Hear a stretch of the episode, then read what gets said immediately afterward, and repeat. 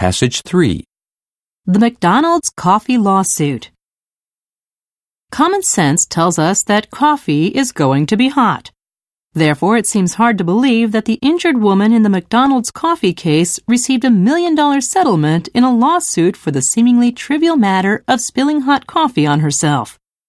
What were these jurors thinking? Why did they award such substantial compensation?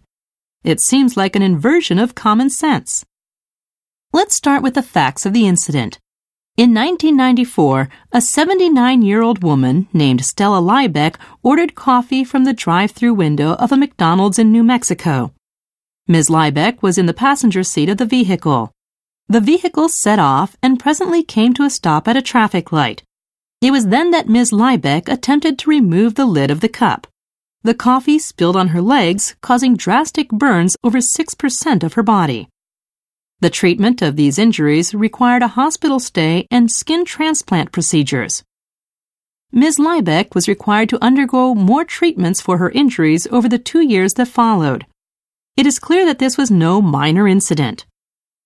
This is a much more severe injury than one might expect from a coffee spill.